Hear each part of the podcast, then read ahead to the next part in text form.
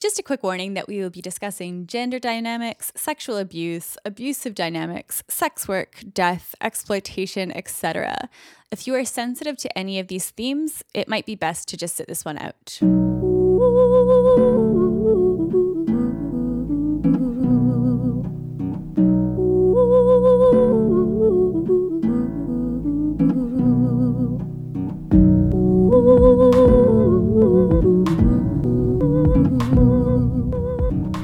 Welcome to A Hopeless Endeavor, a Joanna Newsom podcast. My name is Sam. I live in Vancouver. And my name is Nikki. I live in Ithaca in upstate New York.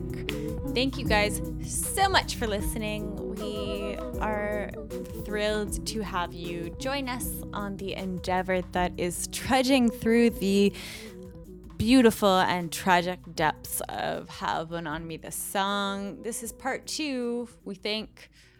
Um, yeah yeah, we had a lot of fun, I think, exploring this. Sam was just telling me about how stoked she is on our syphilis analyses.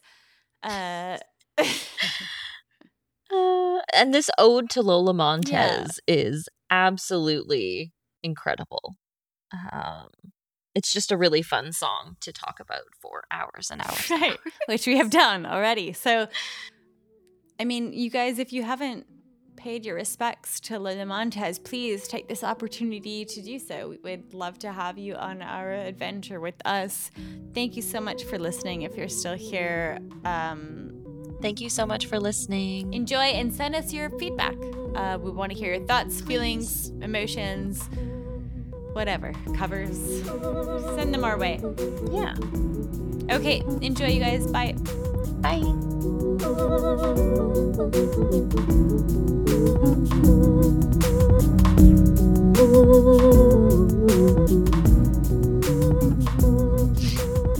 Um, okay, second verse. Let's get this together.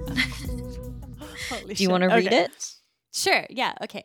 So, second verse goes By the time you read this, I will be so far away. Daddy Longlegs, how in the world am I to be expected to stay? In the night, in the night, you may hear me call. Pa, stay your hand and steel your resolve. Stay where you are, so long and tall. Uh, so already we're like changing time mm-hmm. From the previous verse, as we've kind of talked about. This seems to be coming in the form of a letter to Louis from Lola. Mm-hmm. Having Presum- after she would have had to flee um, Bavaria because uh, he had to give up his throne. Um, mm-hmm. And all of that, like uh, the political discourse surrounding that, um, yeah. and people wanted her out. Like I read somewhere that they, like the the Jesuit Catholics offered her 50,000 francs a year to yeah. leave the country. And People hated no. her. Um, I mean, even if you just imagine something in the modern era, like mm-hmm. imagine Joe Biden just on the side of Jill Biden, yeah. Dr. Jill Biden, had this fucking mistress who we knew was like Republican leaning and started like feeding all these Republican thoughts to Joe Biden, like people yeah. would lose their minds, understandably. Like, no, get her out of here. Like, yeah. you didn't run on this platform. Kings are different. They didn't run on fucking shit. Yeah. But uh I mean, still, I get I get that being like, no, no, no, no, no. Like this imposter who isn't even currently a Bavarian citizen, right? yeah. doesn't get to decide that we're a socialist country all of a sudden, uh, as as sympathetic as I am towards that position. So they wanted her the fuck out. She has to flee. I'm curious about like how in fear of her life she was here and how much of the pressure to leave came from the king saying like, "A, I can't protect you anymore." Yeah. Yeah. Or like deal with this. I want to keep my position, which he doesn't end up doing. He ends up giving it up to his son, but which is like, oh, small problem. yeah. Really. Oh my god. Thank you so much for your large sacrifice of giving it to your fucking son. Yeah. Yeah. Uh, it's also the first of the spider mentions, which I think mm-hmm. is cool. Um, I had noted that uh, there's this myth surrounding uh, daddy long leg spiders that they're venomous and deadly, but that the myth was that like yeah, they have this venom. Yeah, maybe they're deadly, but their fangs are too short to pierce human skin. And apparently, this is not true at all. And they don't have venomous glands. um, but I thought it was just interesting in the sense of like there's this older man who has this venomous power of sorts um, that may or may not have poisoned the way she thought. Yeah. Um, and she's leaving that and like just the the physicality of those long legs reaching out maybe reaching after her because it really seems like she's saying um you know stay your hand still resolve stay where you are so long and tall like don't follow me. Yeah. Um and i'm sure he couldn't follow her either. No. It's not like it's also like, you know, what the fuck year is it now? It's 1850 something, 1860 something. She's not hopping on a plane. like No. She has to like skedaddle on a train. I don't yeah. even know. I don't know what a carriage. Were. Yeah, like, I don't know. And then a boat. Yeah. Um, like to America, man. That's yeah. crazy. Or Australia or wherever she goes. Yeah. But but yeah, like the idea. So I am so into here.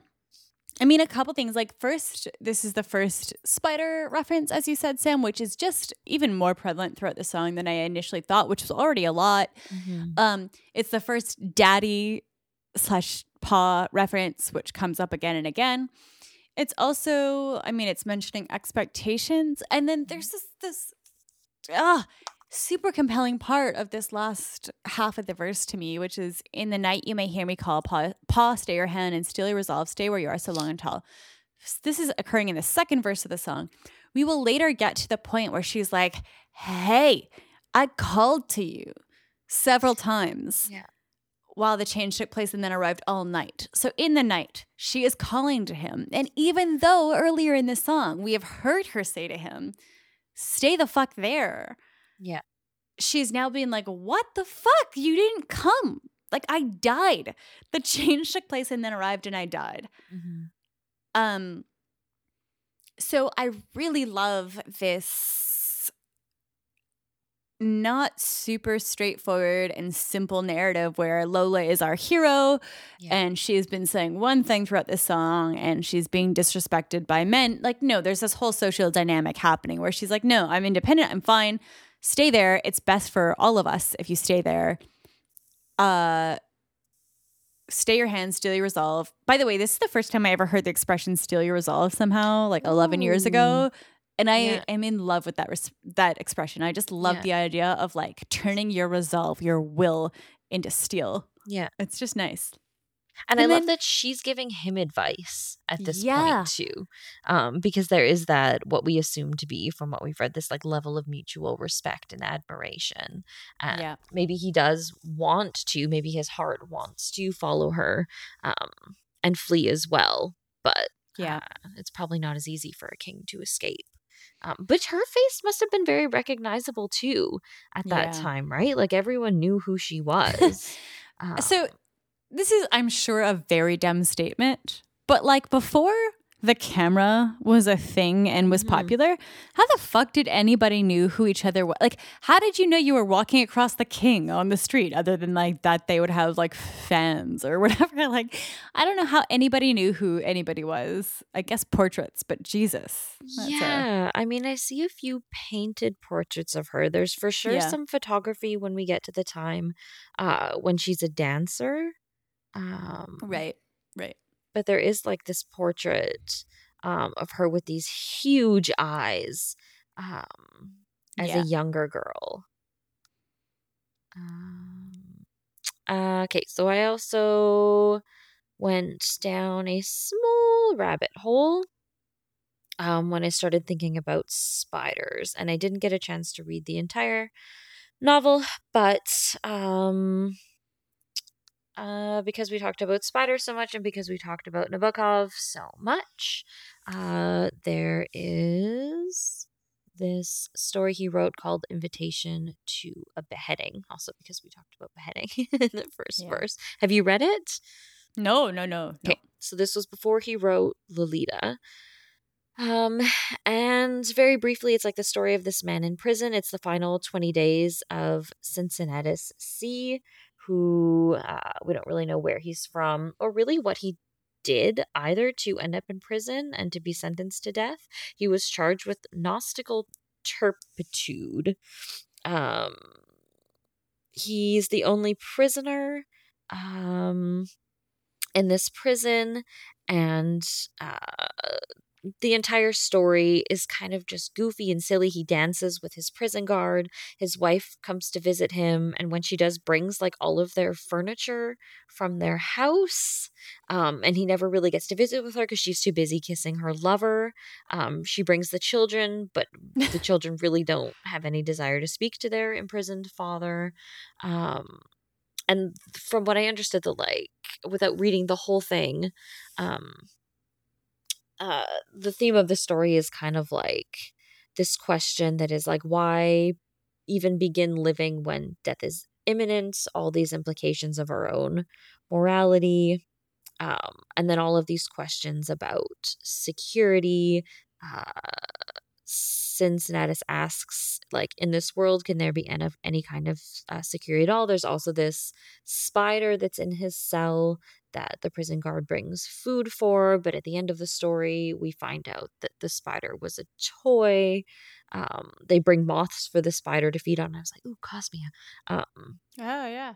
Um, yeah, but then there's just like general question of life that I think uh, we addressed wholeheartedly, and Joanna addresses wholeheartedly throughout uh, Ys. But then it just made me think about um, the fact that the spiders that Lola is dancing with are imaginary, and the spiders oh, in yeah.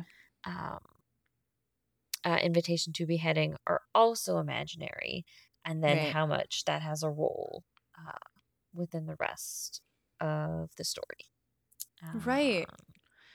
That's a really cool yeah. parallel, Sam, because like there there is this certain fakeness slash like performative shit that's happening in in both those stories, I think. So I mean, I only know the Nabokov story in as far as you've explained it here, but um like here there is this like lore i guess about about lola and her like both threateningness with her spider dance and her impotence in a way right? Because the spider isn't fucking real. Yeah.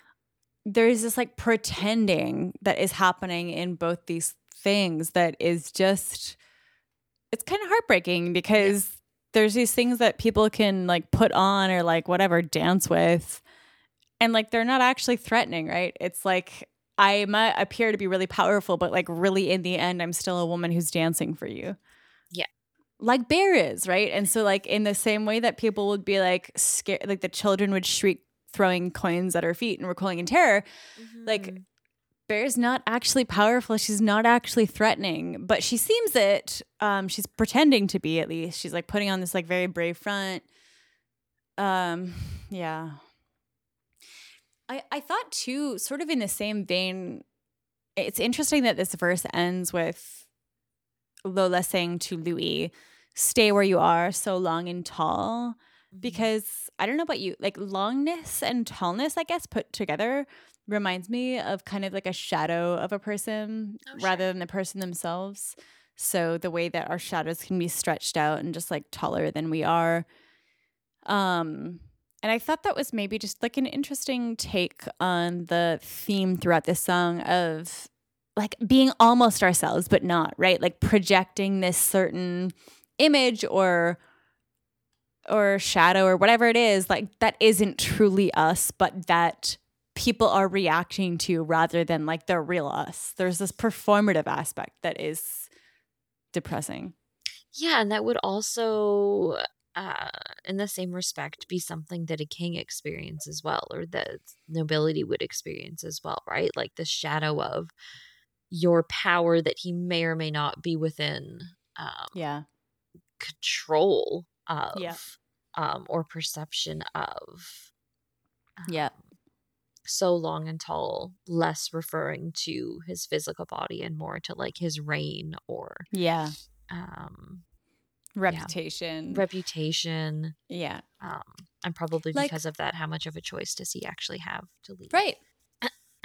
Right. So i mean uh, like the whole idea of royalty being a thing is pretty much predicated on the idea that there is this like divine rights theory in place which is that like there really is something God given and special about you if you are born in royal blood, right? And so I don't know about Ludwig the First's particular history, but like this is just the case with kings that like if you have royal blood in you, you are raised to believe and and not just that doesn't end at your child rearing. It is just like a thing that that everyone believes that you are chosen by God to be the ruler of this place and so you're special in this way and this like like there's something super deflating about the idea that like all of those people throughout all of history were just men they were just yeah. dudes that yep. are so flawed and so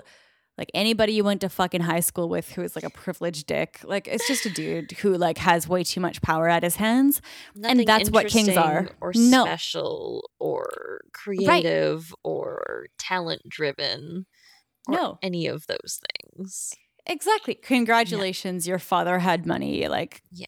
great you're so respectful because of that. And I, I just feel like there's something there's something that she's speaking to here with her like focusing on these like shadows of oneself or like these reputations rather than like the person or it, it's not even sorry it's not even like one at the expense of the other it's that she's like she's bringing both thi- both things into play here. She's like making us consider Lola's reputation along with her actual person and her actual feelings. She's making us do the same with with Louis though. That we're supposed to think of like him being in love with her and just a dude who's infatuated with a woman who's like finally able to like, you know, just give an opinion to him. Uh, well, at the same time, having to reckon with this long and tall shadow of himself that everyone is is like that's playing this causal role in people's lives. And I'm just reading a little bit about his life here too. Um and the idea of his shadow like there was a certain point uh the revolutions of 1848 happened and there was a certain point where not only his own royal family but the cabinet turned against him um, and it had a lot to do with the decisions that were influenced by lola. Um, he had so far been able to kind of appease the protests against her, but when the royal family and the cabinet turned against him, um, there's this part, uh, this line where he had to let Lola be searched by the police, um, which was the worst humiliation for him. And I wonder if it's the worst humiliation because he thought them both above the law in that sense, yeah. If it was like the realization that neither of them were above it or that it was yeah. just like he couldn't protect her from that right anymore. Um and soon right. after, uh 3 days after that was when he abdicated the throne to his his eldest son. Um It's a yeah. bit baffling to me and really fascinating and also sad that just in the course of less than 200 years, right? This is only in like 1840s ish that this is all happening. That in less than 200 years, like trying to just speculate on and slash like like even in the slightest little bit be able to accurately put ourselves in the shoes of these people is just so it's just we don't have that ability anymore like things are so different that we just don't know what the humiliation there would have been because like things are just different. Like we can't just say like if it were about a, a modern day dude and like the police searched that person, we could say like, yeah, it's probably just like whatever. It's like a humiliation because the power dynamic or whatever. Mm-hmm. It's fascinating to me that like that perspective taking is lost to all, but like, you know, historian academics who like have a very intimate knowledge of like this particular Bavarian dynamic between yeah. like yeah. who like it's just sad. I don't know. Okay. Next verse. Yes, please, Samantha.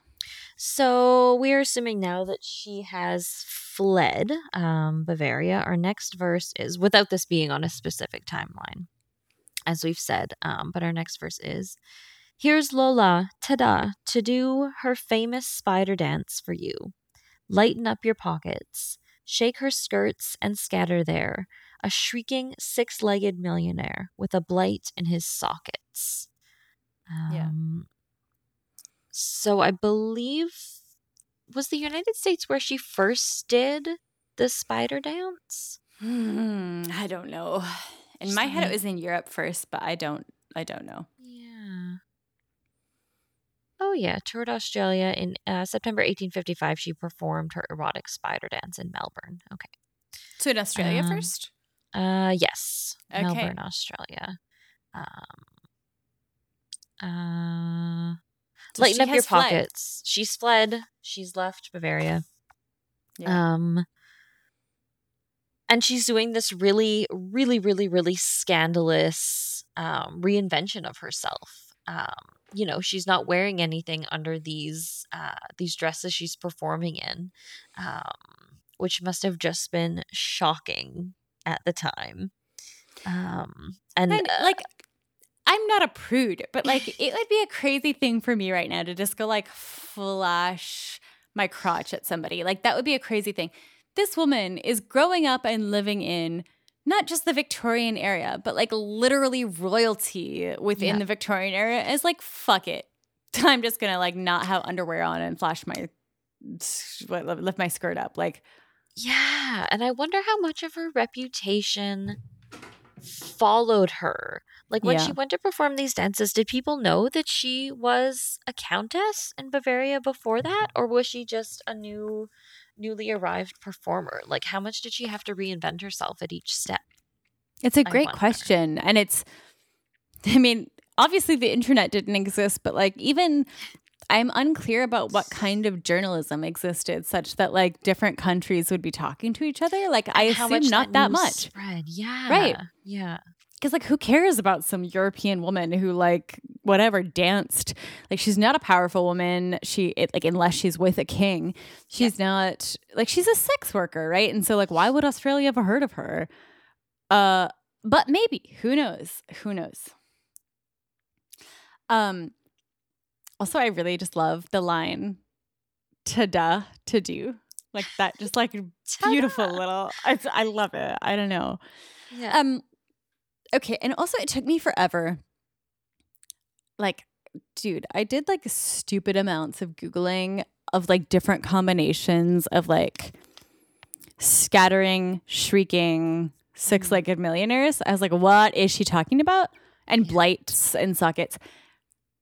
My, I think, theory, like the best thing that I can come up with here is that she's talking about, um, so if she is doing the spider dance, she now, even though she's called Louis already Daddy Longlegs, right? Um, she is now, I think, maybe perhaps assuming the role of Spider, at least from the audience's perspective. She is the spider.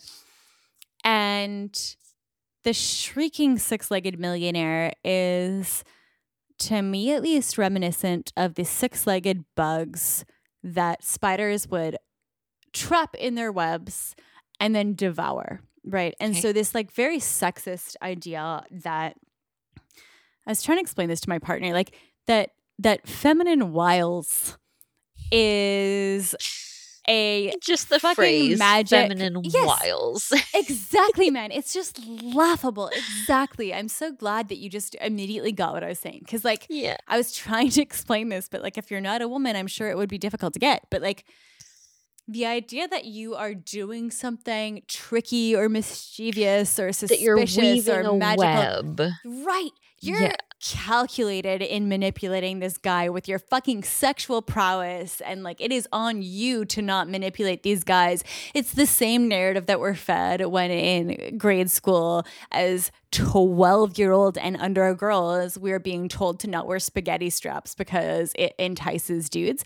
It's the same thing. It's like no no. Mm-hmm. I'm not doing anything. This is all on you. It's all on you, right? And so yeah. I think that maybe her description of these millionaires who are like scattering their money towards her um, and lightening their pockets um, are so again sorry this is like a sort of like a shift in the narrative right? So i don't think this is from lola's perspective. I don't think it's from louis perspective because he's not in australia. I think it might be the first shift to the audience's perspective um, when she's saying here's lola sorry when when Joanna is singing, here's Lola to Dodge do her famous butter dance for you, lighten up your pockets. Um, and it's sort of more like a glimpse into what the public might perceive of Lola, which is this feminine, wiles, seducing, manipulative, magical, hypnotic, whatever woman who is fucking over all of these dudes who like otherwise would maintain their rationality but just cannot help themselves in the face of such sexual overtness. Like how what are they supposed to do sam? Poor dudes. Right? So like i think that that in describing them as six-legged she's sort of making them sound like the prey to lola's spiderness. Uh i don't know. I don't know. Did you make any like did you have a theory about this uh, only in that I watched um uh, other people perform her spider dance, yeah. and it's so cool. It's so much fun. Yeah. It's so much physical comedy. It's so much like she, the people who were doing it, the, the few that I watched, there's so much presence in replicating this dance.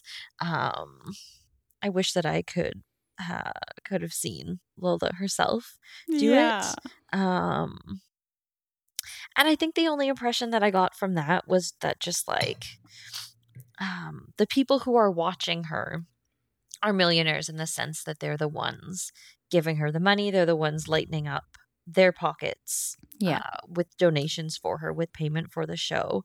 Um, but that the blight in the sockets might also be that they can't see like the whole picture. Yes. Um, yes. That they only see what she decides to present to them. And it's like you said, um, when you were, you had mentioned that show that she did in Australia where she said, um, like she did her whole performance and then she said i just need to clarify a few things for you men in the audience um it gave me that same kind of vibe um yeah yeah so I love that you said that. I mean, I eh, also spent a while trying to figure out the blight part, the blight in his sockets part. And there are two different sort of lines of thought that I had about this. Um, one is along the lines of what you were saying, Sam. So that these men are blinded because of this blight, right? So blight being like some kind of disease or like uh, disabling sort of condition that can be attributed to different things. So, like plants can have blights that can destroy them, right? But eyes can have blights too, which can destroy them. And so, on the one hand, you have this like metaphorical, like you are metaphorically blinded by her feminine wiles, right? Yes. You have no control as a dude over uh whatever. She's blinding you with her shit. Whatever. Okay, so that's like one interpretation. I think um Another thing that I thought was maybe interesting was that so we didn't really get into how Lola died at the age of 39. Mm-hmm. And there are sort of I mean, as you said, Sam, like there's just not a super clear account of the end of her life, but one at least of the t- two theories that I've seen is that she died of syphilis. Mm-hmm. What's the other contender? I don't know. The only one that I had seen um, was that she died of syphilis, which I I didn't want to believe because it just seemed like such a fucking like punishment for having lived yeah. her life the way um, that these male journalists had reported she had. Yeah. Um, oh, I think pneumonia. I think pneumonia was pneumonia. the other one. Okay. Yeah. So, I mean, mm. either way, it's just kind of like, oh, it feels preventable, but, uh, you know, we're in the 1800s. So, Um yeah, I think Oh, that wait. maybe Hold on. Sorry. Yeah. I just found a, a fucking obituary. Ooh, cool.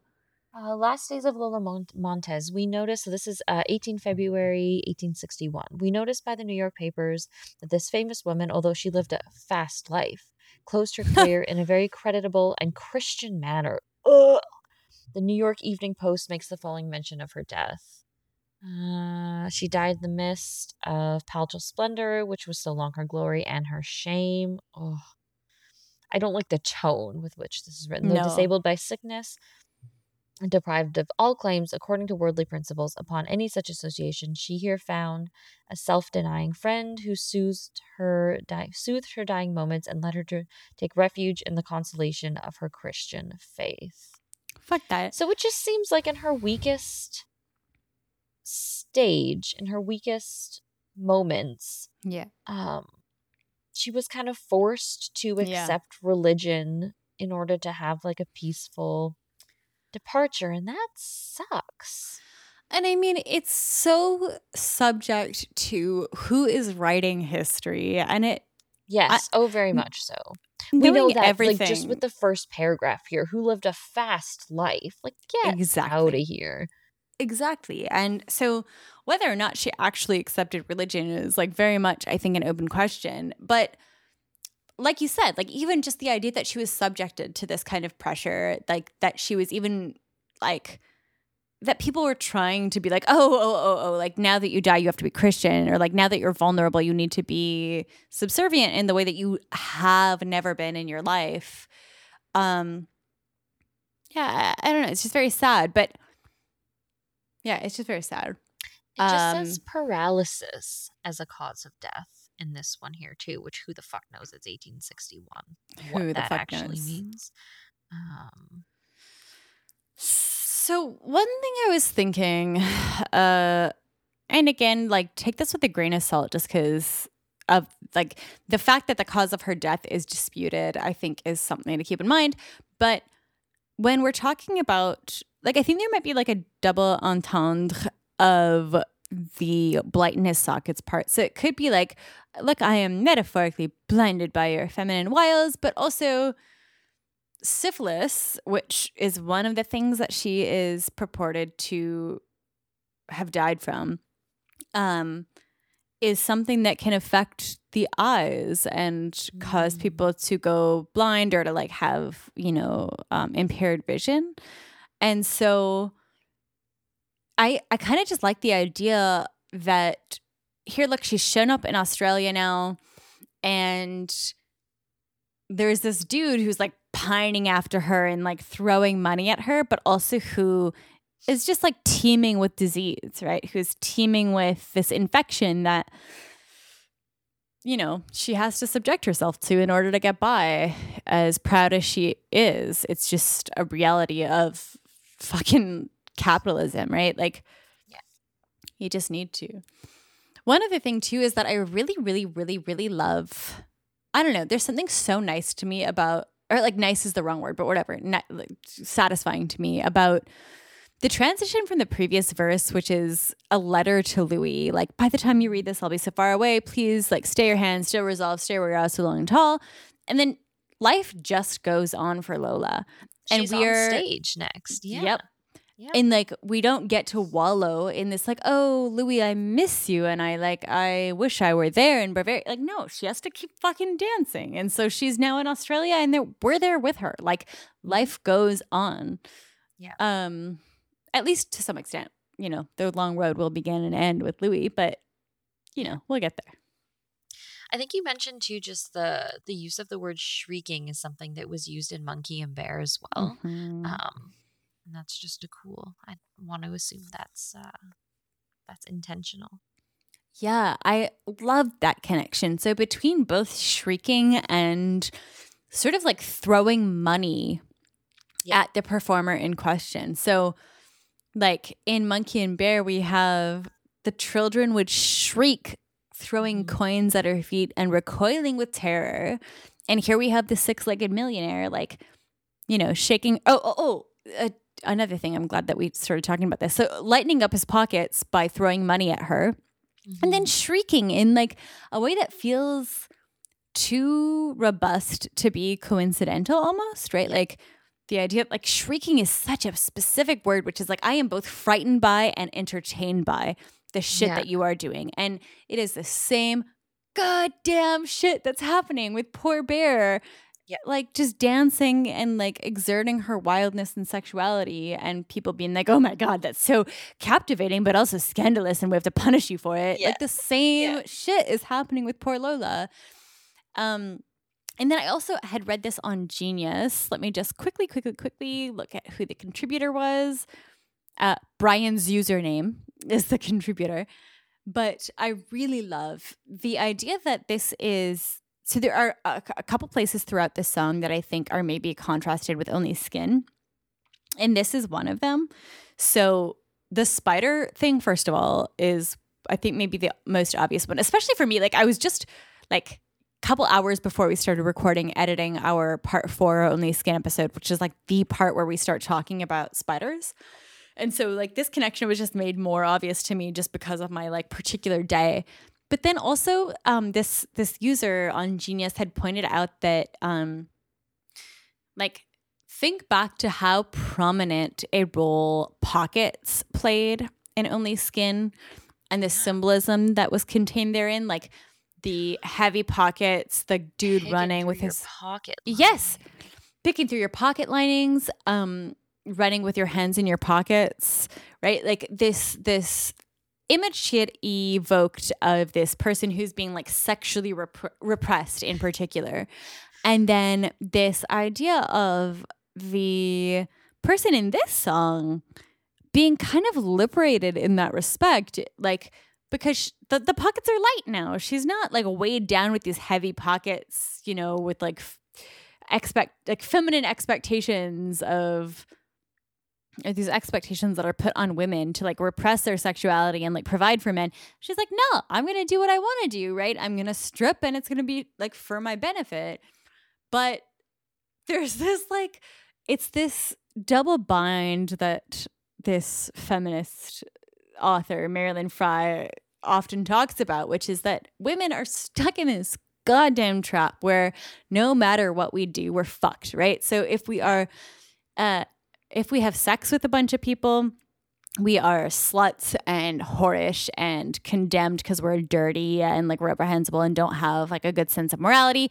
If we are not sexually adventurous with people, then we're prudes and like are condemned for that in this very like different way. But like there is just no there's nothing right that we can do, right? And it's not like an accident, right? These like it's not an accident that people are just condemning women for whatever their choices are. And I feel like I get the same vibe here where like in Only Skin, this woman's pockets are heavy. She's like providing for this man and nurturing him. Here, we're talking about pockets being light and Lola is being like sexually explicit, but also she's condemned for that goddamn thing. Like, what are we supposed to do? And I wonder how much too it has to do with, like, she's saying, lighten up your pockets. Like, I wonder how much it is that, like, her performance or her presence as a performer or her ability as a woman to kind of like carry that burden yeah. for um, those men who are watching and as you're talking about this like you know the this duality in feminism this like stuckness um, there's still that shrieking right yeah. like it's still not a not a wholly pleasurable thing for no. for poor lola for poor Lola. And people are going to be afraid of you no matter what. Like they're uh, afraid yeah. of your power that you're supposed to be keeping like really under wraps. And that Lola has just never been good at being like, no, I'm going to conceal this and like be secretive about the, the power that I can exert over people. Yeah. It's weird because at the same time, like I'm of a double mind about this. On the one hand, I want to say, fuck everybody for thinking that there's something that is feminine wiles and like, oh my God, like the women have taken control over you poor men. And on the other hand, I want to be like, no, there is this thing that women can learn to take advantage of, which is a super sad like reckoning where you have to be like, oh, I actually can get a bunch of stuff that I want with my body. It like will involve me like probably at least for a lot of people emotionally like numbing myself to the situation, but it's not as though people don't want what I have to give. I will be punished for it in a number of different respects, but I at least have some means to power as opposed to just like what are women supposed to do in the 1800s? You can't own property. Like what are you supposed yeah. to do? Selling yeah. your body seems like a real good way in that context to get any semblance of power and freedom. And freedom, yes. To be yeah. able to travel all yes. of the places she traveled. That was one of the most um, exciting things about her life, I think, is how different it would have been for a woman who yeah. wasn't Lola um, yeah. to be able to travel to all the places she did and experience all the things that she did, she had to have that very specific awareness of the yeah. structures surrounding her. Um, yeah. You know, and the ability to play into those. Those like roles, man. Like if you think of imagine that you like Sam were like just suddenly like transplanted from where you are right now to some fucking country that you are unfamiliar with. You don't know the customs there. You don't know anything there. Like, you don't have any money. You don't know how to survive. Like, what is the one thing you could do that's pretty reliable? You could just be like, oh, I'll just appease some dude. Like, I guess that's what I can do. Yeah. yeah. It, it's, it's very relatable in this super sad way that has persisted throughout you know more than 200 years it's not as though lola invented this um yeah i don't that, know that bravery she has and that constant reinvention yes um, that i think you mentioned earlier that is so so so interesting yeah um and that Joanna explicitly calls out as being one of the reasons she's so interested in this character, in this person, not character, is that is that as a matter of survival, she's had to reinvent herself and sort of just start over a bunch of times. Um, yeah. And God, that's relatable. God, that's relatable. Yeah. And then she says Miss Montez, the Countess of Landsfeld, appealed to the King of Bavaria, saying, Pretty Papa, if you are my friend, Mr. Daddy Longlegs, they are at it again. Can I see you? So, like, right off the bat, one of the first things I love about this is just the immediate, um, sort of like contraposition of names that she goes by here. Like, so we know her. What's the first thing she calls herself? Is it Lola? Miss Montez. Miss Montez, yeah. Mm-hmm. The Countess of Landsfeld. yeah. She's using more formal language here too, I guess, right? Um, from Lola and Pa to uh, yeah. Miss Montez, the Countess, and the King of Bavaria. Yeah. Um, I'm actually, because of that very reason, Sam, I, am not convinced this is her speaking. I, maybe, perhaps, mm. this is the audience from the Here's Lola here's Lola Tada to do her yeah. famous dance. And or uh like a tertiary narrator of right. some sort. Right. Um right. Because you, are right. These are like these are like formal titles. You wouldn't know your lover as Miss Montez, mm-hmm. and you know we're not talking about the King of Bavaria here as Louis. We're talking about him as like the King of Bavaria and the Countess of Landsfeld um and and even in like the most intimate language we get in this verse which is like pretty papa if you're my friend it's just a description of what lola says to him yeah this is in quotations the right pretty papa if you're my friend mr daddy longlegs they are at it again can i see you in this i just took to mean kind of like a almost like a pleading for his help or something yeah me too um like uh, almost like a we can band together. Yeah. Um, they are at it again, as in like, um, makes me think of the dogs snapping, um, and you cuff their collars. Yeah. Like help me. Um, yeah, they're doing it again. Like these people are after me. Like uh, their opinions or uh, their um, publications are kind of thwarting what um uh, my intentions are or Yeah. something like that. Um, Yeah. can I see you? Like, can you help me out in some sense? Get me out of here. Right. Uh, And this is starkly in contrast, right, with um like a couple verses ago now when she said like, hey, you know, stay your hands, stay resolve, stay where you are, so long and tall. Now she's like, hey, can I please just see you? Like maybe it's been long enough since she said that, or maybe she's just like, oh, actually, I can't take it. Like I can't deal with this on my own. Um, but also there's there's something so devastating to me about the word friend here. Because she's saying like almost i don't know picture somebody like that you're in a relationship with and just saying to them like if you're my friend like mr daddy longlegs can i see you again? Like um or they're at it again can i see you? It's almost i see it as her like trying to appeal to this person's because there are always these different facets of these relationships that we're involved with right? So like with my partner like there is this like like a romantic sense in which we're involved but also there's this friendship right? He i tell him everything in a way that that i don't tell other people. And she's like appealing to that like deepest sort of connection like with or without the romance. Like if you're my friend at the bare minimum can you do this i need you right mhm. and he's not going to show up for her. And it's conditional too, right? Like, yeah, if you are my friend, then I need you to do this for me. Um, yeah.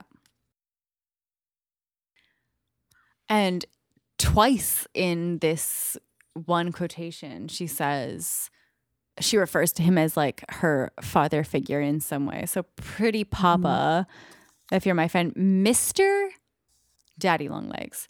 Yeah, I'm just gonna look up how old is he compared to her That's a good question. I don't know. at this time. I don't know. Um, How much does that? She was born. Well, okay, he was born. As you do that, I'm just gonna let my dog in. 86. Oh. Oh my god. He lived until he was 81. How unfair.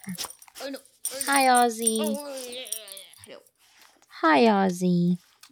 So many hours since I've seen you, but I missed you so much. I did. Missed you Oh my goodness. I love the Pink Floyd hoodie. It's too cute. it was a bit too small for him, even even though I got him a large. You were Oh, he's just bit a big guy. Yeah, he's a muscular man. Okay, can you lie down in your bed? Thank you so much. That is so nice of you. Lie down. So, Oh my god. So she was born in 1821 Okay. and he was born where did my link go? He was born in 1786. So he was 40 something by the time she was born. Oh, dude, he was old. So he's got to be at this time she's 20 something. He's got to be in his 60s, Oh 70s. my god. Right? Yes. Oh shit. Okay. This is 1846. 1846. I mean, I'm cool with age differences. This is just a really big one. And he lives, uh, you were getting Ozzy as I realized this, but he lives until he's 81, Wow. which isn't that much longer after she left. Like he dies in 1868. she um, leaves in 1848. You know what? He still outlives her though, because she dies in Oh. 1861. Which Oh my just sucks. And she's only 30. Well, I saw 39 and then the obituary I saw 42. And again, it's I'm sure it's debatable because uh there were those rumors about her like lying about uh her actual birth year. Yeah. Um but the fact that he still outlives her is kind of brutal. I wonder if he knew that she died. It's horrible. I also wonder that too. That like, dude, just the idea that he outlives her when she's twenty something and he's sixty something yeah. when they're together is. I don't even know how to describe that. Okay, so for sure, calling him Papa makes sense at this point. Um, okay. next verse. Yes, ma'am. So we are at. Is it you or me? Uh, your turn. We're at Poor Lola. Okay. So she sings Poor Lola, a tarantula's mountain, Countess Landsfeld's handsome brazier, while they all cheer. And the old king fell from grace while Lola fled to save face and her career this uh as we are talking about the age of the king i just picture like this old graying tarantula um, mounting her brazier and how threatening and yucky that is. Um yeah. i think this is probably a reference to like that uh infamous meeting of theirs. Um, oh yeah. Yeah and um, this I mean, she, if I'm right, Sam, like I, you know more about, like, you know more about this than I do, but if I'm right, she only danced ever with fake spiders, right? She didn't have live spiders in her act. Yeah, that was my understanding that they were like a rubber, at least from the the videos that I watched that reenacted her dance. Yeah, it was like a, hmm. uh, yeah, a toy spider of some kind. So, I mean, I guess it could go either way. I guess it could be that, like, just the reenactors didn't want to have tarantulas on them, understandably, mm. or it could be that she actually danced with with with uh, fake spiders. But um, either way, I mean, if it's fake, we have this tarantula mounting Countess Landsfeld's hands and brazier, so she has to like pretend to be frightened or threatened by this thing if that's the case if it's real there's this like a real threat to her that she has to endure in order to make money and survive from men cheering at her being in such danger right which is just goddamn devastating um yeah Lie down. Ozzy, do you want to be on the podcast? He so does. He's such a hemp. Lie down. I have this like cookie, this like carob cookie that I've been feeding him that he just wants. Like, I'm trying to give it to him in little chunks to like reinforce him for just lying down and being calm. But he but he, he could smell it. He's like, yeah. give it to me. okay. Um. I think the next part's pretty literal. The old king fell from grace while Lola yeah. fled to save fled to save face in her career. Um, I wonder if they would have killed her if she stayed, if she would have been beheaded as well. Um, like, I have a feeling that the king was probably safe regardless, but he probably, like, having read that part about, like, um, three days before she fled, he wasn't able to stop the police from searching her. Um, I don't know what form the police would have had at this time either. Um, but literally, if she fled, she's saving face. Like I wonder yes. if she would have been beheaded otherwise. Dude, I was just gonna say the exact same thing, and like uh, calling back to my like earlier Marie Antoinette comparison, like. Yeah. That's not an unheard of thing that was happening, right? So, yeah. Marie Antoinette, I think, died like 100 years before Lola was dealing with the shit. And like, yeah, it's a it's a legit concern that she would have had, which is like to be sacrificed for in service of this revolution that's happening against royalty. Um, I think that's a really cool, perhaps double entendre.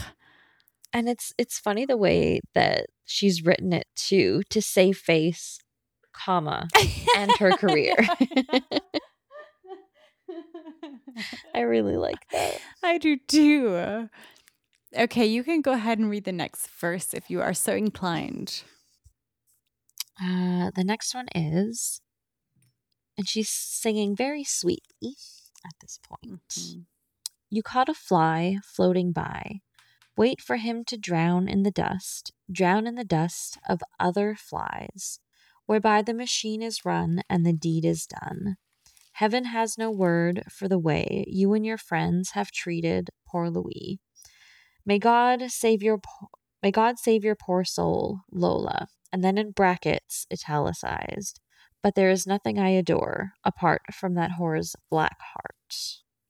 Ugh. Hmm. So, the very first question I have about this verse is who is speaking? My mm-hmm. very like my first guess is that it's Louis. Um and that he is referring to her to her here as a spider. And so she is the spider doing the spider dance who in her exertion of feminine wiles has caught this fly floating by. And again, like contrast the floating here with the very beginning phrase, which was that she From floated in. Floated. Yeah.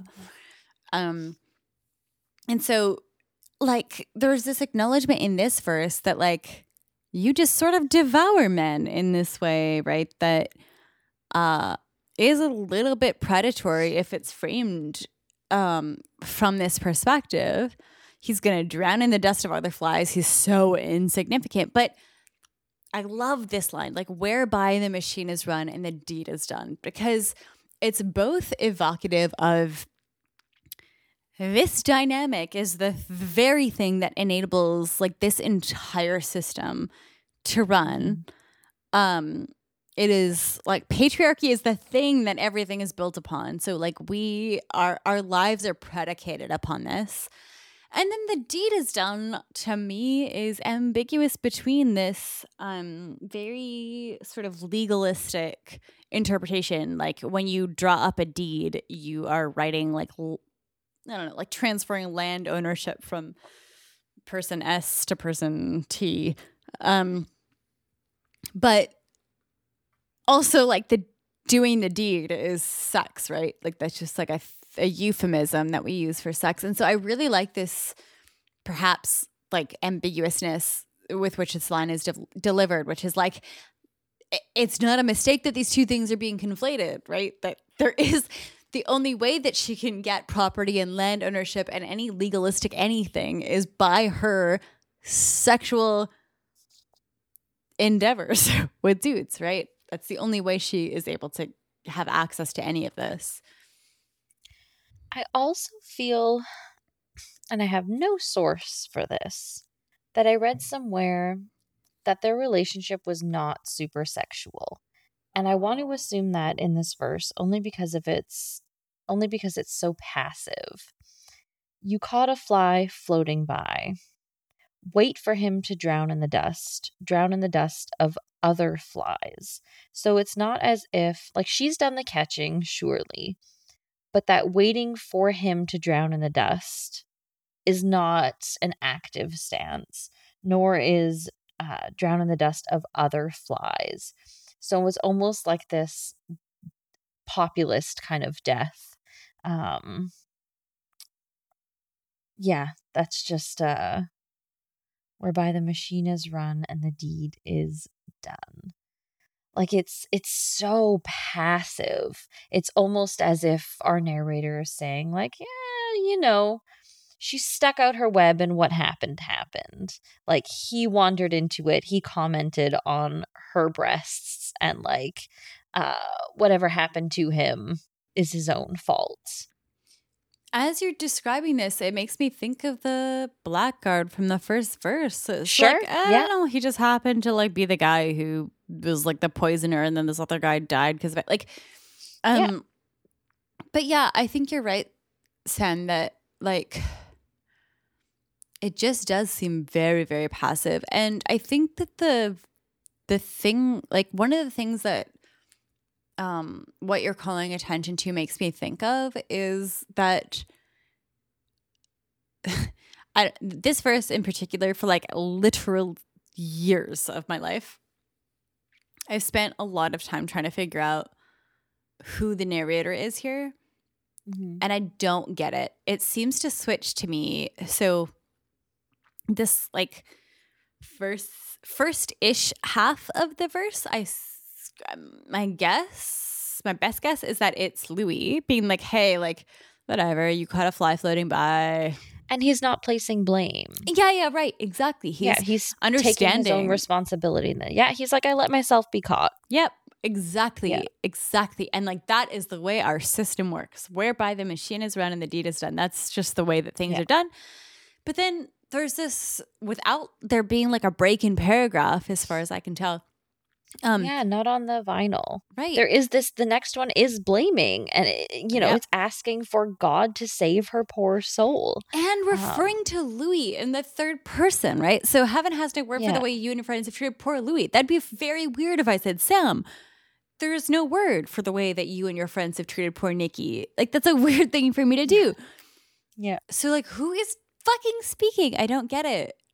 And and also the appeal to God here eh, sort of um is reminiscent of the super tragic ending that you were talking about at the very beginning of this podcast where Lola dies with like Jesuits trying to convert her to Christianity, right? Yeah, She doesn't care about heaven and whether it has a word for the way she's treated Louis. hmm But then, and then more perplexingly to me is that at the end of this verse where Louis has been referred to in the in the third person, we end the verse with in parentheses someone saying, "But there is nothing I adore Mhm. apart from that whore's black heart." hmm Sam, who is I want speaking? to say, I want to say, from you caught a fly to Deed is done, that it's Louis, and then it's like the Bavarian people. Mhm. um pl- like, you know uh, placing the blame of Louis' demise on her. And then in the brackets but there's nothing I adore apart from that horse black heart it's Louis again. Um, Right. and I want to say that he's not using the word whore in like a a negative way. This Like descriptive, an almost- yeah as more like a a loving or like uh No. a familiar yeah. way I totally get what you're saying there because there's somehow, some way, a sense in which that line doesn't seem to me dismissive in the way that almost every line that contains the word whore would be. mm-hmm. There's something there that is like almost contained within this very short line is the sentiment that look, even if everybody else considers her to be a whore, like literally there's nothing else I want in the world other than her heart. So like whatever she does, whatever expectations she defies and like whatever inability she has to conform to the expectations of what it is to be a woman in the Victorian era, I, I- I love her. Like there's something really mm-hmm. pure about that that even even if it's half endorsing the expectations of that time is like, yeah, but I still I still love this like refreshing breath of whatever. and it's the recognition of her black heart Yeah. like it's almost as if they they signed a contract before they started their relationship that's like okay i'm going to use you in this way you're going to use me in this way um and maybe they couldn't predict you know him abdicating his throne um but i want to assume that there's some kind of like agreement in that sense um and then he knew as soon as shit got rough that she'd bail Yeah. i don't know Also, just musically too. Here, I love the the part where it goes like, "May God save your poor soul, Lola."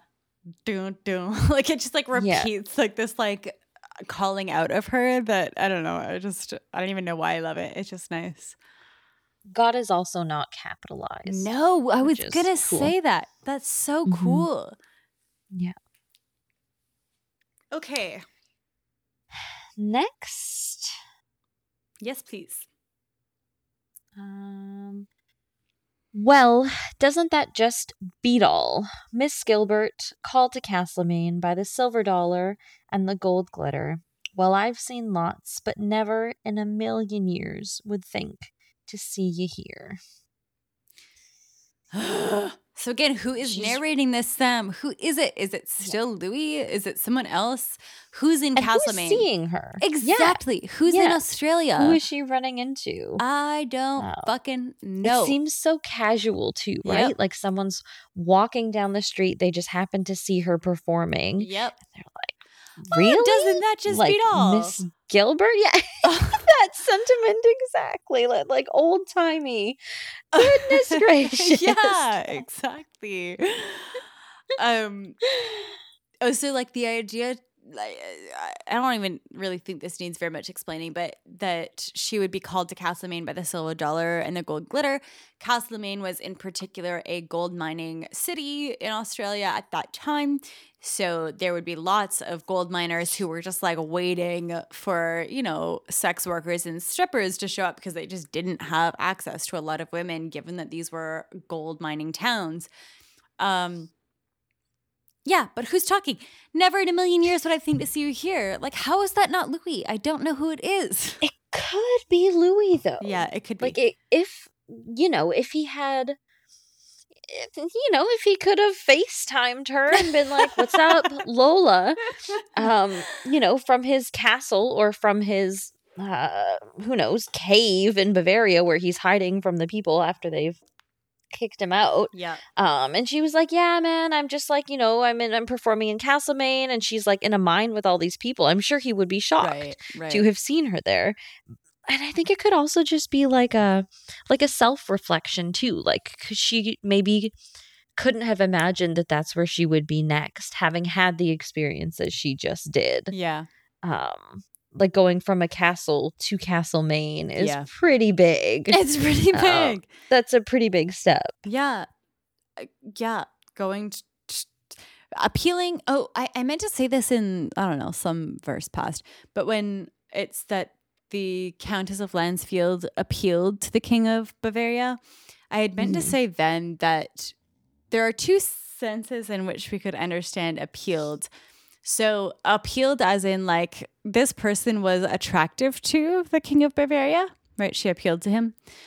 Yeah. But there's also this other sense which I think like I think both are really important. And the other sense is that she pleaded with him, right? Like she appealed to him to yeah do whatever.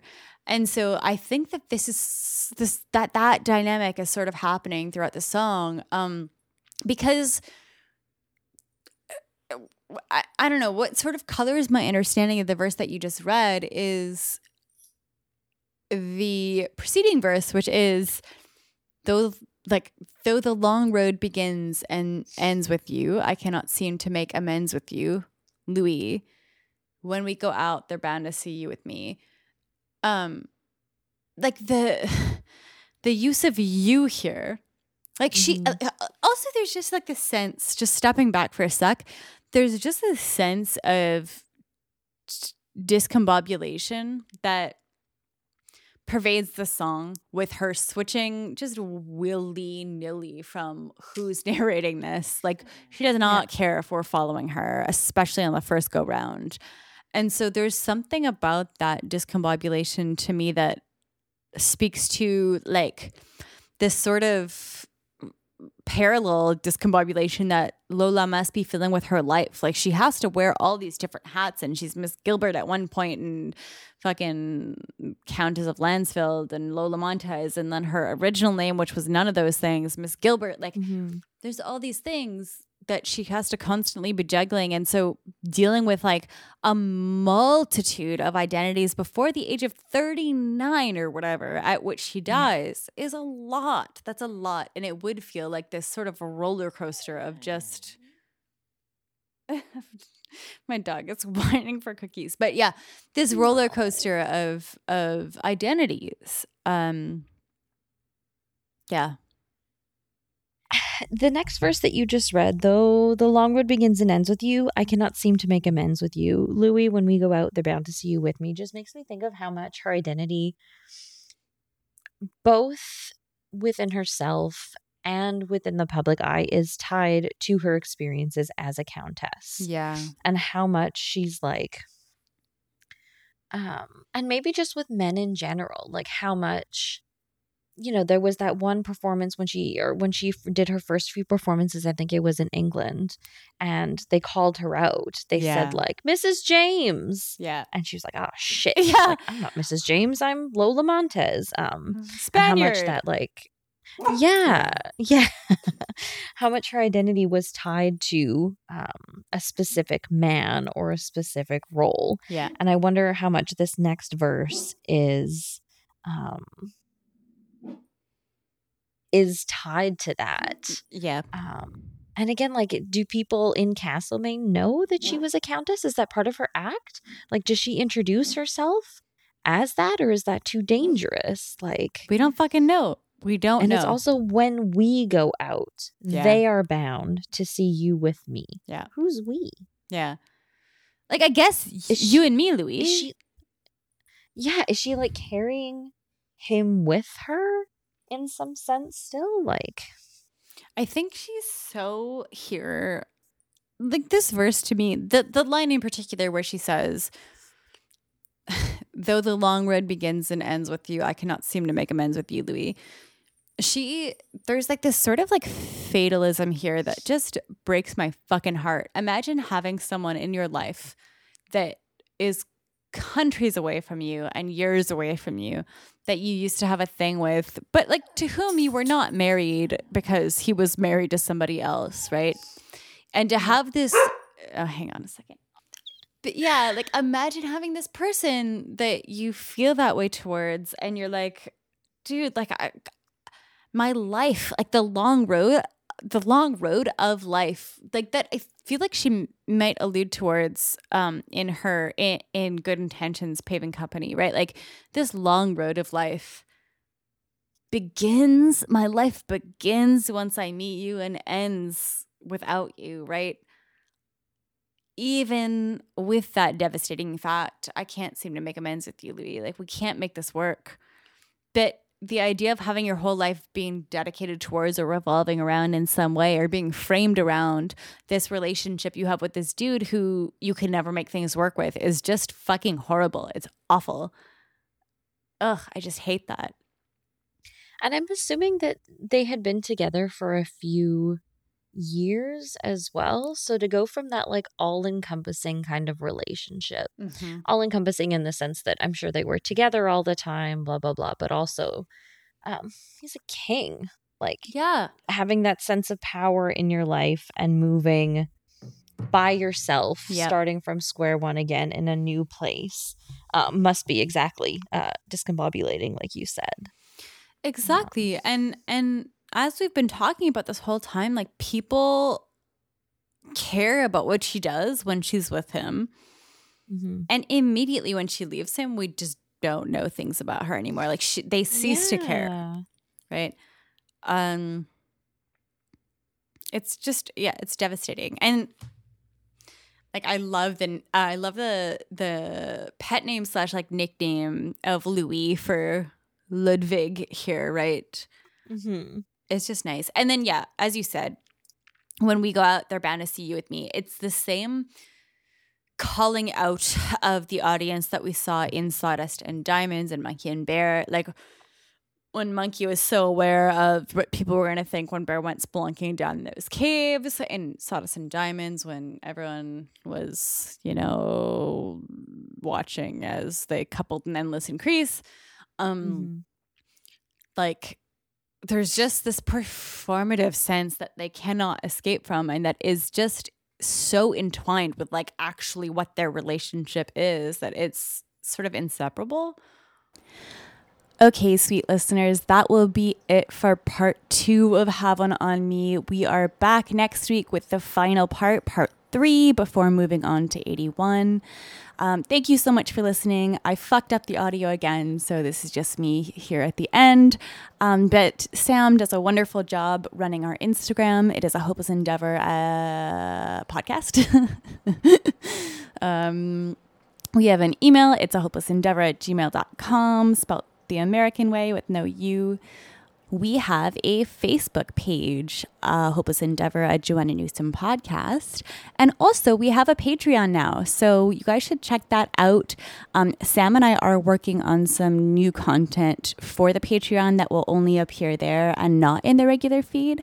But um, in the meantime, you guys can get early access to episodes. So instead of getting the episode on Saturday, if you want to get it like five days early, you can get access to it on Monday. So check out our Patreon. I will put a link in the show notes, or at least I will try to remember to do so.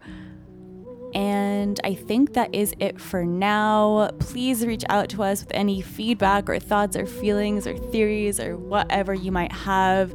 Thank you guys so much for listening. We will be back with part three next week, and I will see you guys then. Or not see you, but speak at you. okay, bye.